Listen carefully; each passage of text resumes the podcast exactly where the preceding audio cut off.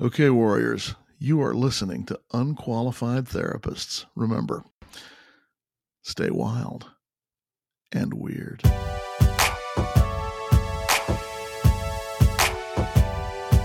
Hey, Warriors, this is Amy. And I'm Sarah. We started this podcast because mental health is complicated and the stigma surrounding it can make us feel alone. So, we are here to share authentic stories in order to normalize and prioritize mental health. We believe in professional therapy. We both use it on our own healing journeys. But we also know it isn't one size fits all. So, we are here to provide tools from our own experiences, as well as those from our guests and professionals that come on the show. Thank you for being here as we navigate the complexities of mental health and mental illness together. Remember, hold on, Warriors. We're gonna make it. Warrior.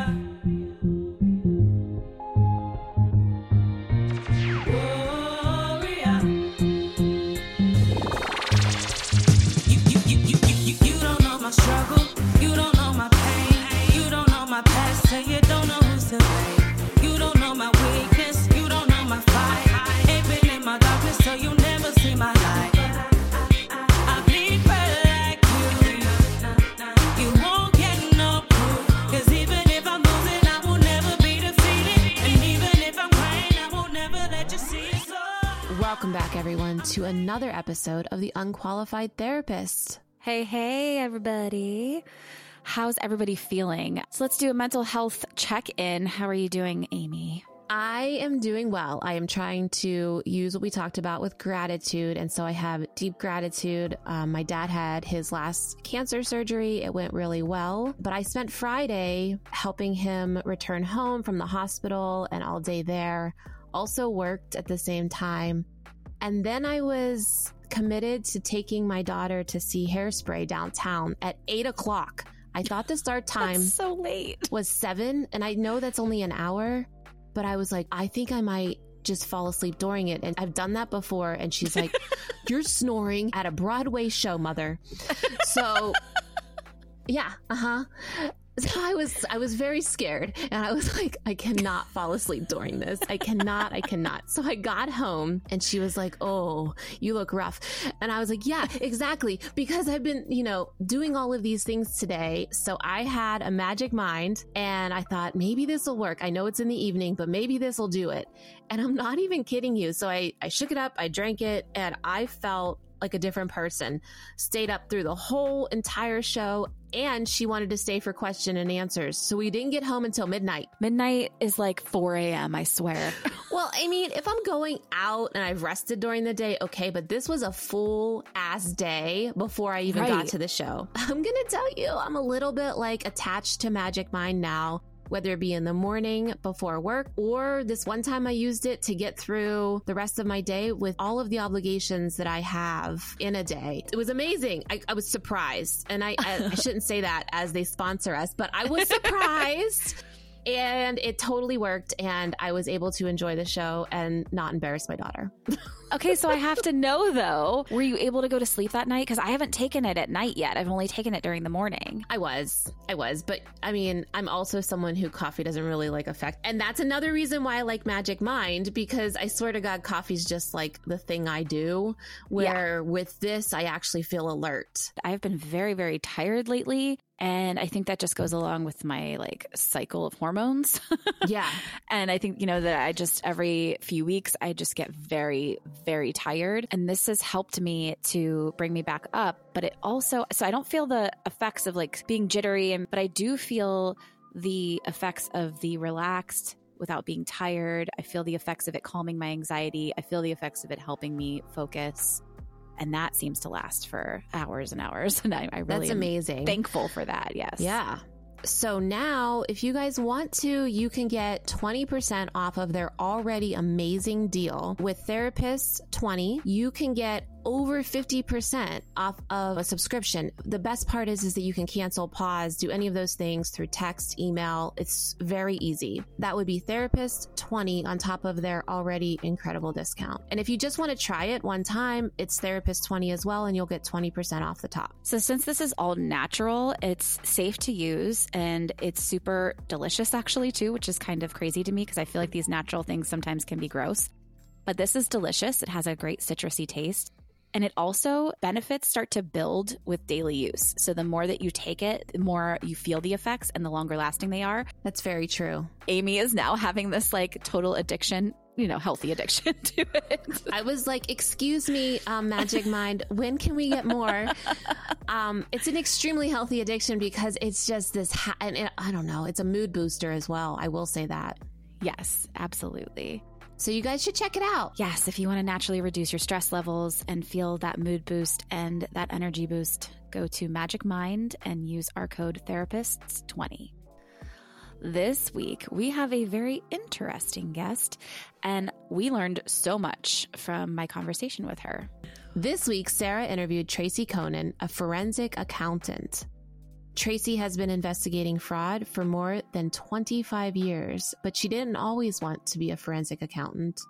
With a dream of one day being a prison ward, Tracy went to Marquette University in Milwaukee to get a criminology degree. A class on financial crime investigations reminded her how much she loved Encyclopedia Brown books as a kid. I loved Encyclopedia Brown. She continued her criminology degree, but added accounting and economic courses so she could sit for the CPA exam. And here Tracy is finding money in cases of corporate fraud, high net worth divorce, and other financial shenanigans. I love that she put that at the end there.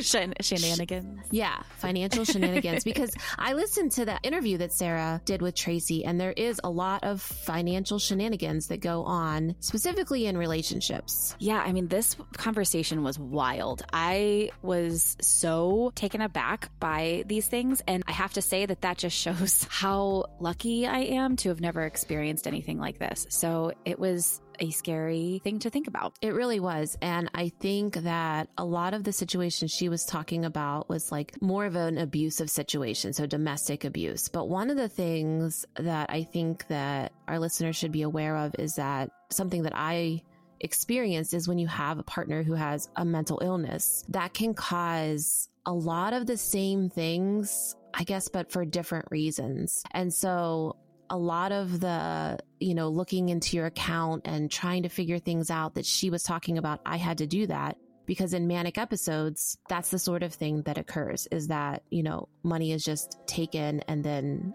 lied about. Just another reason that even if you're not in an abusive marriage, that it's a good idea to take a look at your finances. This week, we just really dug into financial abuse, which was a new term for me. According to the National Network to End Domestic Violence, they define financial abuse as a common tactic used by abusers to gain power and control in a relationship. The forms of financial abuse may be subtle or overt, but in general, they include tactics to conceal information, limit the victim's access to assets, or reduce accessibility to the family's finances. Financial abuse, along with emotional, physical, and sexual abuse, include behaviors to intentionally manipulate, intimidate, and threaten the victim in order to entrap that person in the relationship. So it's just keeping someone in the relationship by holding or lording over this idea that their financial security comes from being with their partner. I mean, what I found really shocking is that according to nnedv.org, which is our source here, financial abuse is often cited by victims of abuse as the main reason that they stayed with or returned to an abusive partner, and that financial abuse occurs in 99% of domestic violence cases.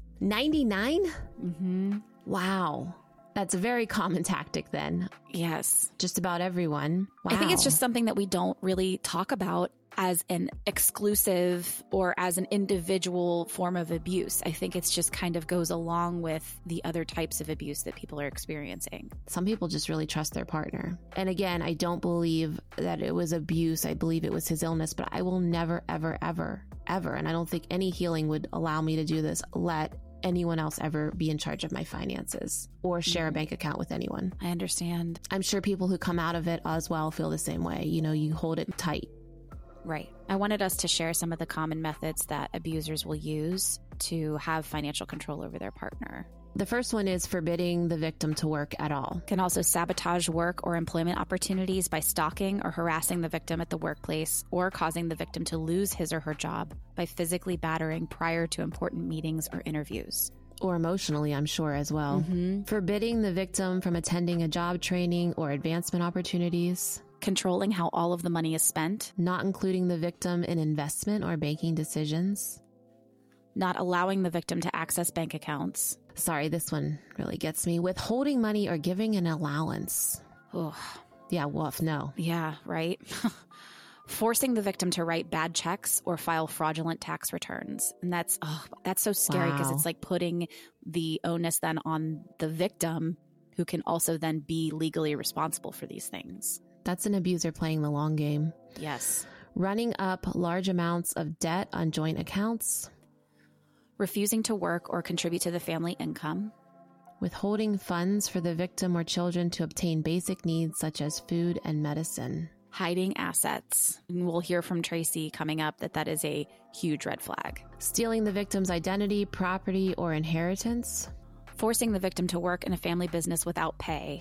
wow, I didn't even think about that. Yeah. Ooh. So then if you ever leave, you've never really been paid, you don't have any money, you mm-hmm. don't have any experience or nothing you can put on a resume because they would be your boss. Right. Oh my gosh. Refusing to pay bills and ruining the victim's credit score. Forcing the victim to turn over public benefits or threatening to turn the victim in for, quote, cheating or misusing benefits. Filing false insurance claims. And last on this list, refusing to pay or evading child support or manipulating the divorce process by drawing it out by hiding or not disclosing assets. So this is a heavy one, but it's important and it's something we've never covered before. Tracy talks to Sarah about some things that she has available that can help you, especially if you're going through a divorce and you really want to take a look at your family's financial assets on your own and you want to do a little bit of investigating. So while this is different than many of the topics we bring to you, it is super informative and I hope that you learn something from the conversation that Sarah has with Tracy and enjoy the episode. We have a super interesting and intriguing guest with us. Her name is Tracy Coenen. She is a forensic accountant, and she has come on the show today to talk to us about something super relevant to all of you. When we go through relationships and relationship changes, perhaps divorce is part of those relationship changes, money can be a big red flag issue that pops out for a lot of you. So, Tracy has come on today to tell us about her guide, the Divorce Money Guide, which is an on and online learning platform. Welcome, Tracy. Thank you so much for coming on with us today. Thank you for having me, Sarah. Yeah, absolutely. So let's just dive right in. Tracy, tell us what inspired you to create this guide. I know that you are a day during the day you're a fraud investigator. That's your day job. So how did you get to this point of creating this guide for everyone? Well, like you said, I am a fraud investigator, so I find money for people. And that might be on the corporate side where there are companies with executives stealing money, doing all sorts of shenanigans with the financial statements. It might be families fighting over money, it might be people getting divorced. What I do in those divorce cases is look at bank statements, credit card statements, tax returns, try to figure out where the money went. And all very interesting to me, but traumatic for the people who have to go through this because divorce is bad enough without also worrying about has my spouse hidden money. I've been working in this field for, gosh, over 25 years. And the bottom line is forensic accounting is super expensive. And so there are so Mm, many people, yes, who can't access the services of a forensic accountant. That really bothered me. And I just wanted to help people. And I thought, there's got to be a way to help people do it themselves at a more reasonable cost so that if you have questions about money in your marriage, you can get those questions answered and you can take control and find out more about what's been happening to the money in your marriage. You don't even have to be in the process of divorce to use what we call the divorce money guide. Um, if you are simply, you know, wanting to know, having some questions answered, it's a great resource for that. So that's what inspired me to create it really is to make the forensic accounting stuff more accessible to the average person. Well, that is a beautiful thing that you are doing. I'm very thankful for people like you that take these expensive services that can be out of reach for some and make them accessible to the masses. I don't, you know, have any illusion that the divorce money guide replaces, fully replaces a forensic accountant because you're not going to become a forensic accountant overnight. But I can promise you that I can show you some super easy stuff that anyone, even people who aren't good with numbers, can do to figure out if there is something funny going on with their money. What are some red flags where you would say, okay, I think I need to grab this guide and take a look at it? That is a fabulous question because I can run down for you a list of 50 red flags of potential financial fraud in your marriage. But how do you know if it ever rises to the level of needing to really dig into the finances, right?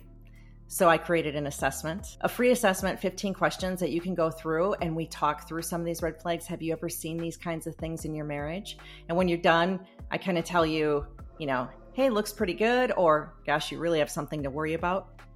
Some of the really common red flags that we do see are changes in behavior. So, a spouse starting to act more secretive or maybe denying you access to financial information, doing things like trying to get you to sign tax returns without being able to look at them, sign legal documents without having a chance to read them, understand them.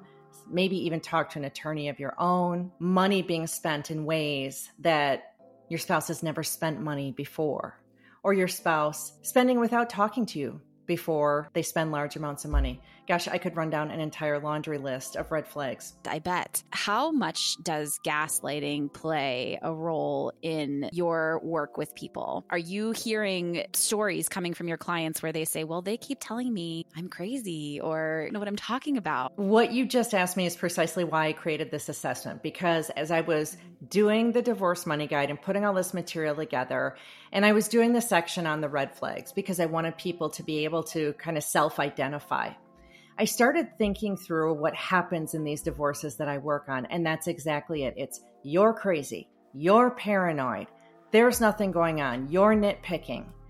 And of course, someone who's cheating on you or hiding money from you or spending money on things that they shouldn't spend money on, like drugs and gambling or whatever the case may be, of course, their dishonest little selves are going to say, Nothing's going on. You're nuts. So I created that assessment thinking I want someone to have an objective way to assess if this is a big deal or not a big deal. Because there are some red flags that, quite frankly, aren't that big of a deal when they stand alone. But there are other ones that are a huge deal. Like if you know your spouse um, has been engaged in an affair in the past, that's a huge red flag because unfortunately that is behavior that repeats itself often. And affairs are really expensive and have to occur with money that you're hiding from your spouse. So, affairs mm. are like a huge red flag of financial infidelity, financial problems, right? So, right. that so your question couldn't be more on point. Yes, gaslighting comes into it in a huge way. I am hearing you say financial infidelity, and it's a phrase that is brand new to me. I think I can, you know, kind of come up with what that would mean, but could you just explain to me and the rest of our listeners what that exactly entails? Very simply, lies about the money. That could be secret spending, hiding of money, being dishonest about what you've spent the money on, going outside of agreements that you have about money Many couples have a threshold where they say, neither of us is going to spend more than X dollars without talking about it first. And if your spouse is spending beyond that limit and not talking to you, that is financial infidelity. Now, it is, it overlaps with financial abuse. Two separate concepts, but they have a lot of intersection. Financial abuse is where someone is using the money to control you um, in some way.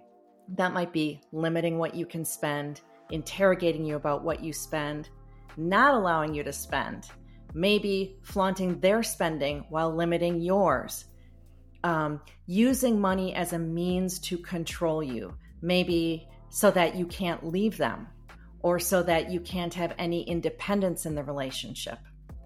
So, financial infidelity and financial abuse can have a lot of crossover, though. That is so scary. You're learning so much today, aren't you? I am learning so much. As you're saying that, I was like, wow, what that's such a form of emotional abuse. But it's its own thing though, too, because I was thinking, oh, that would fall under emotional abuse, and I'm sure it does, but it's its own entity because that it can be a way of controlling you if you don't have access to money to leave.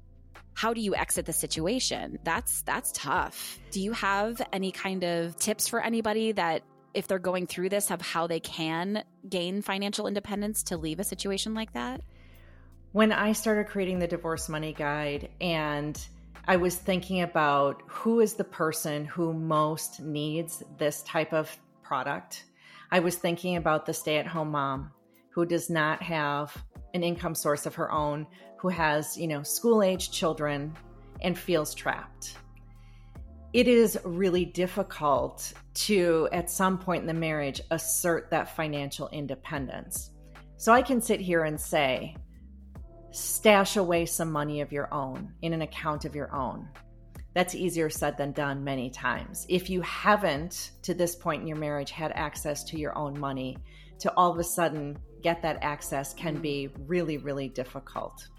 One of the ways that I suggest maybe approaching this often the husband is in the position of controlling the money, controlling the budget, because if you're a stay at home, he's the breadwinner, and it seems like a natural thing for him to therefore control the money. And when I say control right now, it's not necessarily in a bad way, right? In most marriages, someone handles the finances primarily. If you're in a position where your spouse is handling that money and is in control of it, one of the best ways that I found to talk about this or get started towards some potential financial independence is to have the conversation that you want to be more involved with the money.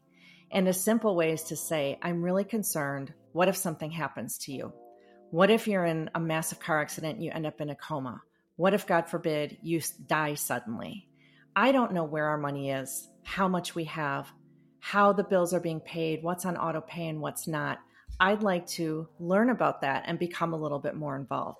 And that would get you on that path to hopefully being able to create some more financial independence for yourself.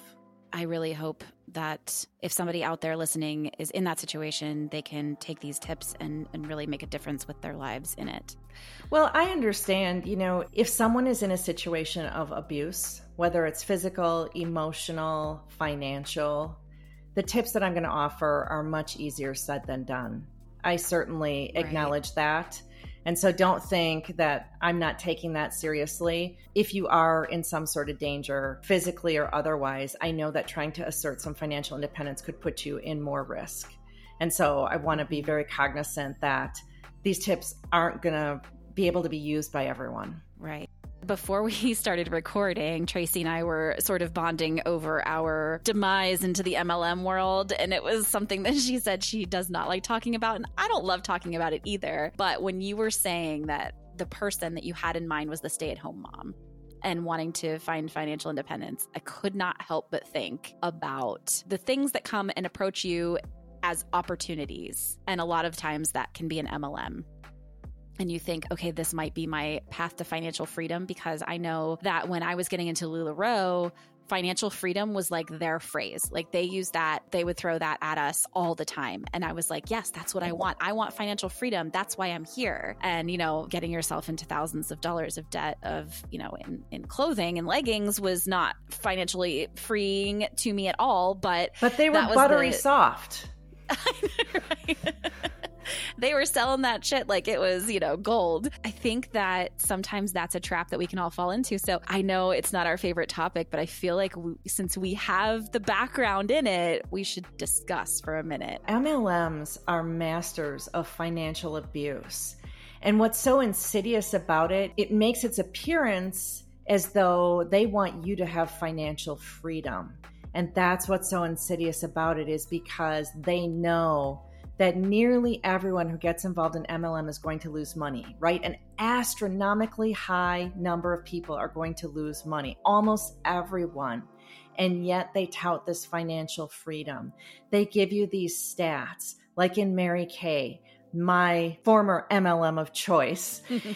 you know, it was all about her highest check in one month was $10,000. Her highest check was $22,000 in one month. They know number one, everyone's doing that math times 12. What's that per year? Mm-hmm. Even though that was a one time thing that never happened again for yeah. that person. They know that that high check, as Mary Kay reports it, does not have all sorts of deductions that come out of it before Mary Kay even sends you a dime. They know that that high check does not include all the business expenses that you have to pay out of that. And that woman getting that high check of $10,000 a month for a stay at home mom is thinking, oh gosh, 120 grand a year, I could do that, right? Well, what they don't Right. realize is that when all is said and done, if that woman has $3,000 left over that she can spend, she's lucky. and it, makes me nervous because I think that you know a lot of women, and I, I say women because it is predominantly a woman saturated concept of MLMs. But people who get involved with that with MLMs, I think a lot of times are doing so because they're either already in a financial situation that they want to get out of, or they want to gain financial independence from someone like a partner or a parent and so it's it's money driven i would say most of the time It's interesting how the MLMs, when you point out um, the data in their income disclosures, and you point out how nobody's really making any money, they say, oh, that's because nobody wanted to make money anyway. You forgot that so many people just wanted to do this as a hobby. They just wanted to make friends, they didn't want to make money. And that's BS. They recruit with the money, financial freedom, extra money on the side. They know that people are getting into it because they want to make money. If I wanted a hobby, I don't need to pay you thousands of dollars to have a nonsense hobby of going to rah rah MLM meetings. Sorry. no, I love it. I love it. This is right on track with the dangers out there with things like that. And we need to be careful on a lot of fronts when it comes to your money. But that was just one that just popped because of the personal experience I have and our shared experiences with that that popped into my head when you were talking about that. Well, it's really interesting because as I was rolling out the divorce money guide in summer and looking at how I was going to market it and who I was going to try to get in front of and what I was going to do on social media, my husband said to me, What are you going to do about the MLM stuff? And I said, What do you mean? He's like, Well, you have this massive anti MLM site. And he said, The truth is, there are a lot of women in MLMs who need that divorce money guide because MLMs are a factor in a number of divorces. MLMs cause financial wreckage. People are needing to get a handle on their finances. They could use your product, but I would hate for them to not be interested in it because they're put off because you talk about MLMs in a negative light. And I said, I hear you, I feel you, and I got to keep talking about MLMs. Sorry. Yeah. You know what? When you find your voice and you know that it's making a positive difference, even if it's a tough one to do, I'm proud of you for standing up for what you believe in and, and still speaking your truth around that. That's tough. So, Tracy, there are the scary red flags, and then there are red flags that are more subtle. Have you come across situations where there's financial infidelity because they're planning on exiting the relationship without the other person knowing just yet? I certainly have worked in cases like that. I think the most typical thing that I see, though, is a situation where there is a spouse who just hasn't been involved with the money and they just don't know. They say, You know, I always trusted my husband. I think he was doing okay things with the money, but now that we're getting divorced, I'm really not sure. So there is that kind of continuum where it's like, okay, now that we're getting divorced, I feel like I need a gut check on this to see what's going on. And so that's the less scary end of the spectrum. And it's very, mm-hmm. very common. What I do see that is super common, though, that makes me a little bit sad is a lot of shame. When someone hasn't been involved with the money actively and doesn't know what's been going on, they feel ashamed. And I am here to tell everyone don't feel ashamed. This is how most marriages work. Most marriages, statistically, one spouse takes care of the money and the other person is kind of hands off. It's all taken care of. We trust our spouses. So it's nothing to feel ashamed about, but I know that that's a very common feeling. Right. Do you have any tips even for for healthy relationships so that just in case if something if the unexpected happens and a relationship comes to an end that you're not in a situation that's too scary? It's really about becoming more informed. So, going back to having that discussion, I'd like to learn more. And then on a monthly, routine basis, looking at your bank statements for your accounts, logging into online banking to see what money is being spent on, to check balances. Check those balances in the retirement accounts. And if you have investment accounts, check your loan balance on your house. You know, one thing that I've seen all too often is a couple has been married for 10 or 15 years. They've owned a home the entire time of the marriage. Now they're getting divorced. Wife is a stay at home and says, Well, I'm going to get, you know, I'm entitled to half of the equity in the house, and then finds out there isn't any equity because there was uh, a home equity line of credit taken out and all that money is gone. And so now there's no equity in the house. And so staying on top of things like that is super important. Just knowing what is that loan balance, running a credit report on yourself every month to make sure that there's no credit cards or other debts that pop up associated with your name that you didn't know about those are all those protective types of things that you can do on a routine basis to stay on top of things. That just sounds safe just in general, even if it's not your partner, but just to even know like fraud anywhere can happen. It doesn't have to be your partner that could be the one that's perpetrating it, I guess. You're absolutely correct. So I was, you know, going through this process again of creating the divorce money guide, and I was like, but but there has to be a way to like reverse engineer this. There has to be a better way to protect people before they get to the point where that house is you know over mortgaged or the uh, 401k has been cashed out without your knowledge and things like that. So i created the marriage money guide as a tool for people to ah. use as they are going into marriage or early in marriage to talk to them about the different options they have for managing their money together, you know, a spectrum of keeping your money all separate to combining it all or somewhere in between, how to have money conversations, what kinds of things to stay on top of on a monthly basis, prenup or no prenup, all those kinds of things I think are super important to think about if you are, you know, entering into marriage or early in that marriage. Or gosh, I, I guess even if you're already deep into it, but you think, hey, we need a reset on the money. That is so great because I, am thinking here as you're as you're talking about the divorce money guide, I was like, maybe this divorce money guide is good for everybody, but you have a separate one for the marriage money. That's that's phenomenal. I'm trying to cover it all for everyone. Yeah, that's fantastic. I'm so glad that there are resources like this out there, and thank you for creating them. Why do you think that money is such a difficult conversation to have? Period with basically anyone. We were all raised so differently with money, very different money values in different families. And that makes it difficult because odds are when you come together with your partner, you're going to have a different approach to money. But I also think that a lot of us have shame regarding money because of how you grew up. Now, what's interesting for me is um, I come from a family that didn't have a lot but we always had meals. We were always fine. We had um, a nice house, um, but we were budgeted pretty tightly because my mom stayed home. And I was taught very good money management skills. But somehow in my adult life, I always feel like I'll never have enough money. I always worry that I will not, not have enough, no matter how well I do. And so somehow I, I, think that comes from my childhood and i had good examples with the money uh, but that makes it really difficult you know and then your spouse had a different experience with money as well and it makes those conversations so difficult. But one of the ways that i counsel people to help get over that is to have frequent short money talks. So if you can talk weekly awesome. If you can talk even more often even more awesome. I'm talking a five or 10 minute money conversation where we're talking about are there any big bills that are coming up? Hey, how is our savings goal for the whatever that we wanted to buy? Those types of things because the more routine you can make the conversation, the less scary it is. That makes 100% sense. I don't know why I'm not implementing that myself since I do that with mental health. You know, that's we're like, the more we talk about it, the less the stigma exists and the more we can feel comfortable. But that applies to everything, including money.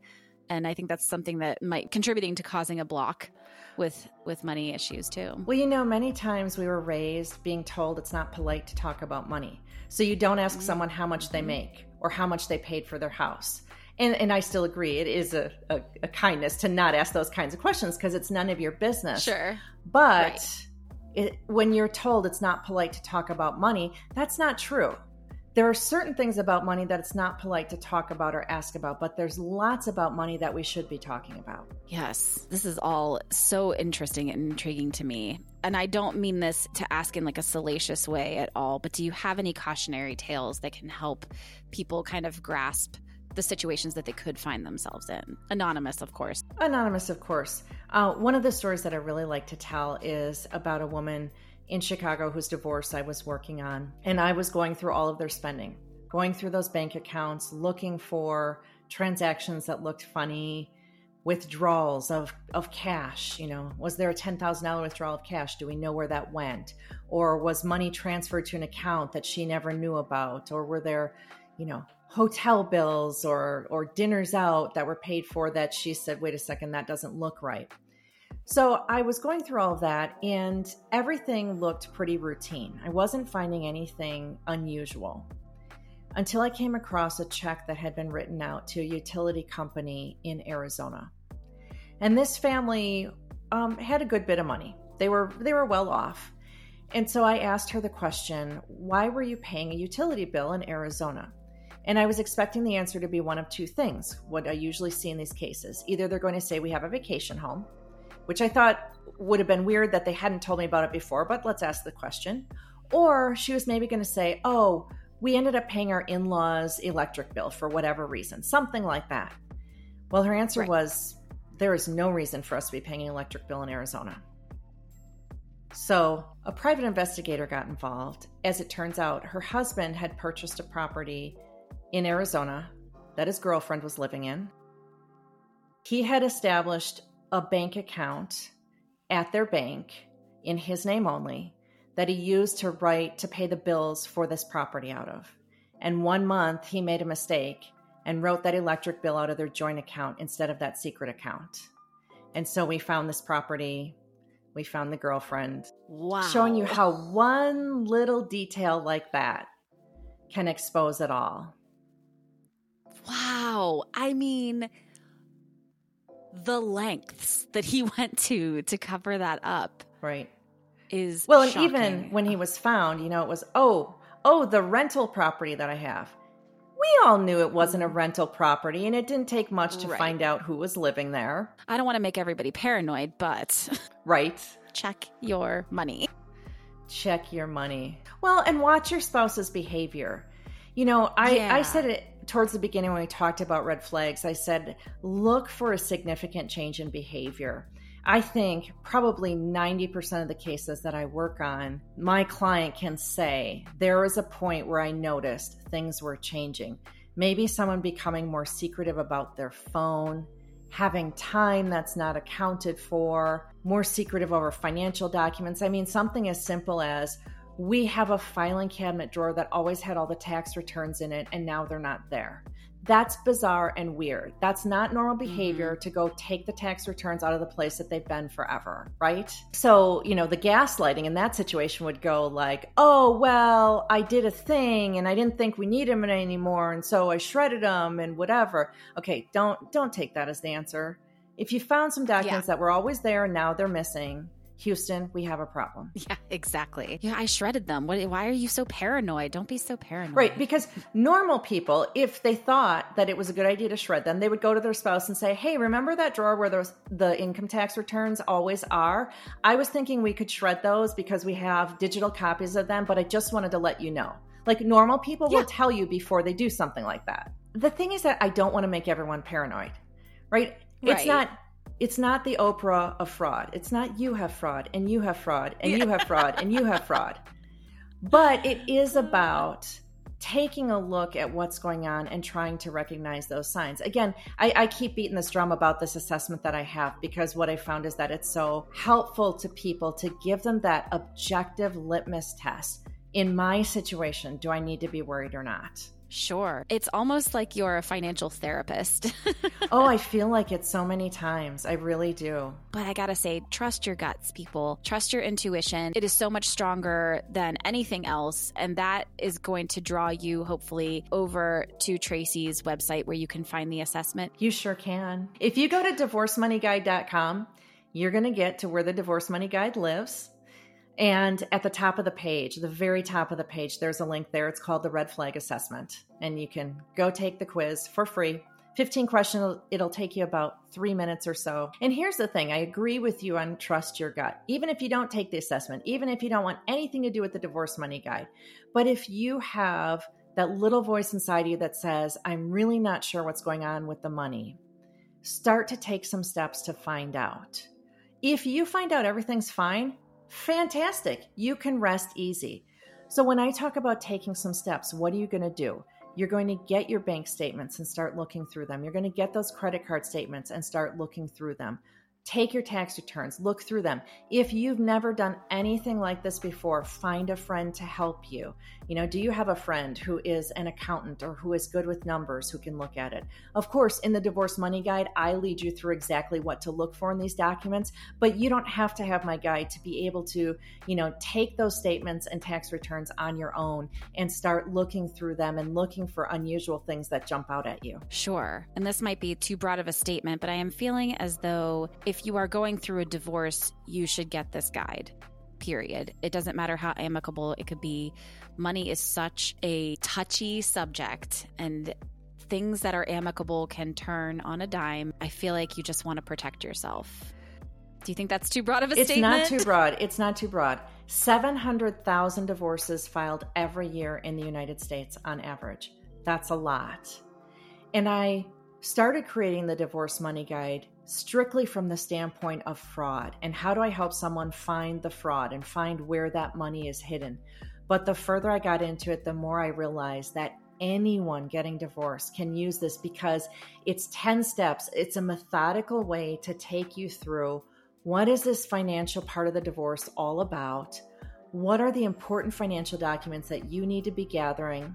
Where do you go to get them? How do you get your bank statements? How do you get your credit card statements? How do you get those tax returns, especially if your spouse is not turning over the tax returns because they've got a hold of them? And then what do you look for in them? Very methodical so that you can just get your arms around what's been happening with the money. It doesn't have to be a situation where you suspect fraud. Yeah, absolutely. I'm just thinking about how much anxiety and stress and sleepless nights that this could cause for people. Just having a tool like that is going to be really, really helpful and invaluable. I really want to thank you. I want to thank you for having me. You uh, ask such good questions and you have great instincts about what's important about this stuff, where the pitfalls are that so many people have. Thank Such you. a great interview. Thank you. Absolutely. It's been a joy talking to you. Tell everybody again where to go to find their assessment and their guide. And then you have a special offer for our listeners because you're the bomb. I do. You can type in divorcemoneyguide.com. That will actually route you to my website, which is fraudcoach.com, but it's so much easier to remember divorcemoneyguide.com, right? Yeah. And the special offer is a coupon code for $100 off the Divorce Money Guide. So for your listeners, if they, um, I'm sure you'll put it in the show notes, but if they get to the Divorce Money Guide and they want to make a purchase there, all you have to do is put in the coupon code UT for unqualified therapists. That's capital U, capital T. It'll take $100 off for you. Awesome, Tracy. Thank you so very much. I hope that this can help alleviate some anxiety, give some peace of mind to our listeners, and know that there are guides out there and people looking out for you in these tough times, in these situations of change and difficult change at that. So, thank you for helping out our listeners. And we'll have to have you on some other time when you're feeling more up for we can talk. We can share war stories of MLMs. I would love that. Thank you so much. Absolutely. Thanks, Tracy. This episode was brought to you by Sarah Simone and Amy Baumgartner. Theme song and other music provided by Epidemic Sound. All episodes are mixed, mastered, and produced by me, Sarah Simone. To help us keep making episodes just like this one, consider supporting us on patreon.com slash unqualified therapists inc. Or share us with a friend, relative, coworker, hairstylist, butcher, baker, candlestick maker. Sharing us not only helps keep the mics on, but it furthers our mission in removing the stigma. If you have a mental health journey you'd like to share, email us at unqualifiedtherapists at gmail.com or reach out to us on our website, www.unqualifiedtherapists.com. Until next time, hold on, warrior. We're gonna make it.